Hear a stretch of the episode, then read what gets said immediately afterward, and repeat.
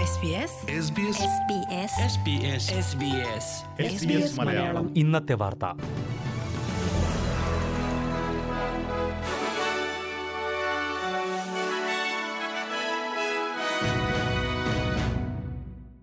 നമസ്കാരം. S B S Malayalam ഇന്നത്തെ വാർത്തയിലേക്ക് സ്വാഗതം.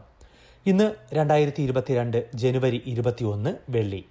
വാർത്തകൾ വായിക്കുന്നത് ദിജു ശിവദാസ്.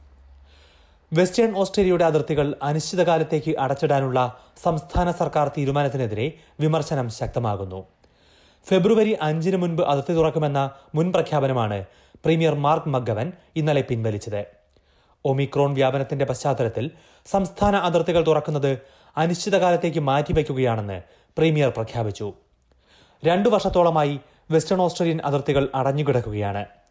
ഓസ്ട്രേലിയയിൽ ഏറ്റവും കടുത്ത അതിർത്തി നിയന്ത്രണങ്ങൾ ഏർപ്പെടുത്തിയിട്ടുള്ള സംസ്ഥാനമാണ് വെസ്റ്റേൺ ഓസ്ട്രേലിയ. കുറച്ചുകൂടി ധൈര്യം കാട്ടാൻ മാർക്ക് മഗവൻ തയ്യാറാകണമെന്ന് ഓസ്ട്രേലിയൻ മെഡിക്കൽ അസോസിയേഷൻ ആവശ്യപ്പെട്ടു.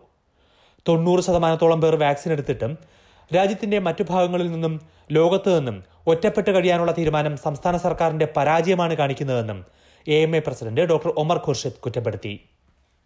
എപ്പോൾ അതിർത്തി തുറക്കുമെന്ന കാര്യത്തിൽ സംസ്ഥാനത്തെ ജനങ്ങൾക്ക് കൂടുതൽ വ്യക്തത നൽകാൻ പ്രീമിയർ തയ്യാറാകണമെന്ന് ഫെഡറൽ ട്രഷറർ ജോർജ് ഫ്രൈഡൻബർഗ് പറഞ്ഞു. വെസ്റ്റേൺ ഓസ്ട്രേലിയയിലേക്ക് എത്തുന്നവർ പതിനാല് ദിവസത്തെ ക്വാറന്റൈൻ വിധേയരാകണം എന്നാണ് ഇപ്പോഴും വ്യവസ്ഥ.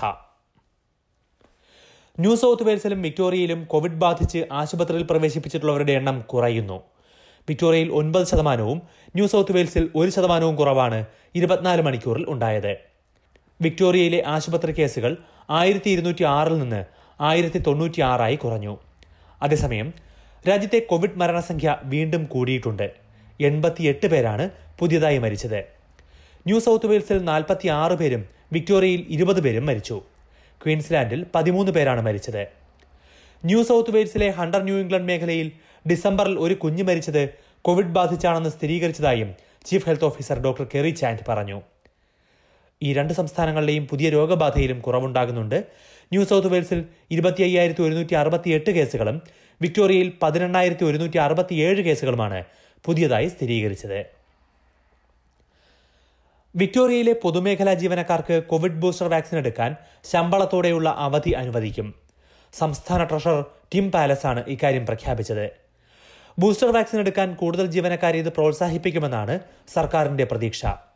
ബൂസ്റ്റർ വാക്സിൻ എടുക്കാനുള്ള ഇടവേള മൂന്ന് മാസമായി കുറച്ചതിന് പിന്നാലെയാണ് സർക്കാർ ഈ പുതിയ തീരുമാനവും പ്രഖ്യാപിച്ചത്. നഴ്സുമാരും അധ്യാപകരും ഉൾപ്പെടെയുള്ള മുൻനിര പ്രവർത്തകരെയാകും ഇത് ഏറ്റവുമധികം സഹായിക്കുകയെന്നും ട്രഷറർ പറഞ്ഞു. അതിനിടെ വിക്ടോറിയയിൽ ഗുരുതരാവസ്ഥയിലുള്ളവർക്ക് പോലും ആംബുലൻസുകൾ ലഭിക്കുന്നതിനുള്ള കാലതാമസം കൂടുന്നതായി പാരാമെഡിക്സ് യൂണിയൻ ചൂണ്ടിക്കാട്ടി. ട്രിപ്പിൾ സീറോ വിളിച്ചാൽ അതെടുക്കാൻ പോലും ഇരുപത് മിനിറ്റ് കാത്തിരിക്കേണ്ട സാഹചര്യമാണെന്ന് ഈ മേഖലയിൽ ജോലി ചെയ്യുന്നവർ ചൂണ്ടിക്കാട്ടി. അഞ്ച് സെക്കൻഡിനുള്ളിൽ ട്രിപ്പിൾ സീറോ കോളുകൾ എടുക്കണമെന്നാണ് എമർജൻസി സർവീസസ് ടെലികമ്മ്യൂണിക്കേഷൻ അതോറിറ്റി അനുശാസിക്കുന്നത്. മൂന്ന് മാസം മുമ്പ് ആംബുലൻസിനായി ഇരുപത്തി അഞ്ച് മിനിറ്റോളം കാത്തിരുന്ന ഒരാൾ മരിച്ചിരുന്നു. റാപ്പിഡ് ആന്റിജൻ പരിശോധനാ കിറ്റുകൾക്ക് അമിതമായി വില കൂട്ടി വിൽക്കുന്നതിനെക്കുറിച്ച് ഫെഡറൽ പോലീസ് അന്വേഷണം തുടങ്ങി. ഇതിനായി ഒരു പ്രത്യേക അന്വേഷണ സംഘം ഫെഡറൽ പോലീസ് രൂപീകരിച്ചിട്ടുണ്ട്. ന്യൂ സൗത്ത് വെയിൽസിലും ക്വീൻസ്ലാൻഡിലുമാണ് അന്വേഷണം തുടങ്ങിയിട്ടുള്ളത്. റാറ്റ് കിറ്റുകൾക്ക് അമിതമായി വില വർദ്ധിപ്പിക്കുന്ന പ്രവണത തടയണമെന്ന് ഉപഭോക്തൃ അതോറിറ്റിയായ എ ട്രിപ്പിൾ സി നിർദ്ദേശിച്ചിരുന്നു. അമിതമായി വില കൂട്ടി വിൽക്കുന്ന വിൽപ്പനക്കാർക്ക് അഞ്ചു വർഷം വരെ ജയിൽ ശിക്ഷ ലഭിക്കുമെന്നാണ് മുന്നറിയിപ്പ്. അല്ലെങ്കിൽ അറുപത്തിയാറായിരം ഡോളർ പിഴ ചുമത്തും. വില കൂട്ടി വിൽക്കുന്നത് അനൌചിത്യവും നിയമവിരുദ്ധവുമാണെന്ന് A F P assistant commissioner Nigel Ryan പറഞ്ഞു. ഇത് തടയാൻ ശക്തമായ നടപടികളെടുക്കുമെന്നും അദ്ദേഹം പറഞ്ഞു. യഥാർത്ഥ വിലയേക്കാൾ ഇരുപത് ശതമാനത്തിൽ അധികം കൂട്ടുന്നവർക്കെതിരെ കേസെടുക്കുമെന്നാണ് പോലീസ് അറിയിച്ചിരിക്കുന്നത്. വില കൂട്ടി വിൽക്കുന്നവരിൽ നിന്ന് കിറ്റുകൾ പിടിച്ചെടുക്കാനും അന്വേഷണ സംഘത്തിന് അധികാരമുണ്ടാകും. ഈ വർഷം ഓസ്ട്രേലിയയിൽ നടക്കുന്ന ട്വന്റി ട്വന്റി ക്രിക്കറ്റ് ലോകകപ്പിന്റെ ഷെഡ്യൂൾ പ്രസിദ്ധീകരിച്ചു. ഓസ്ട്രേലിയയും ന്യൂസിലൻഡും തമ്മിലാണ് സൂപ്പർ ട്വൽവിലെ ആദ്യ മത്സരം.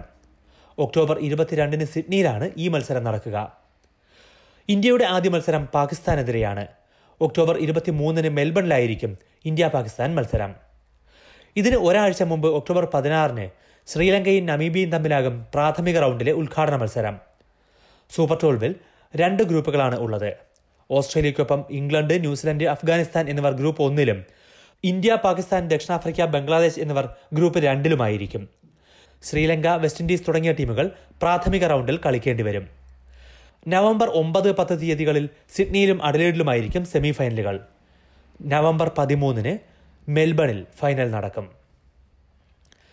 ഇനി പ്രധാന നഗരങ്ങളിലെ നാളത്തെ കാലാവസ്ഥ കൂടി നോക്കാം. സിഡ്നിയിൽ മഴയ്ക്കു സാധ്യത. പ്രതീക്ഷിക്കുന്ന കൂടിയ താപനില ഇരുപത്തിയാറ് ഡിഗ്രി സെൽഷ്യസ്.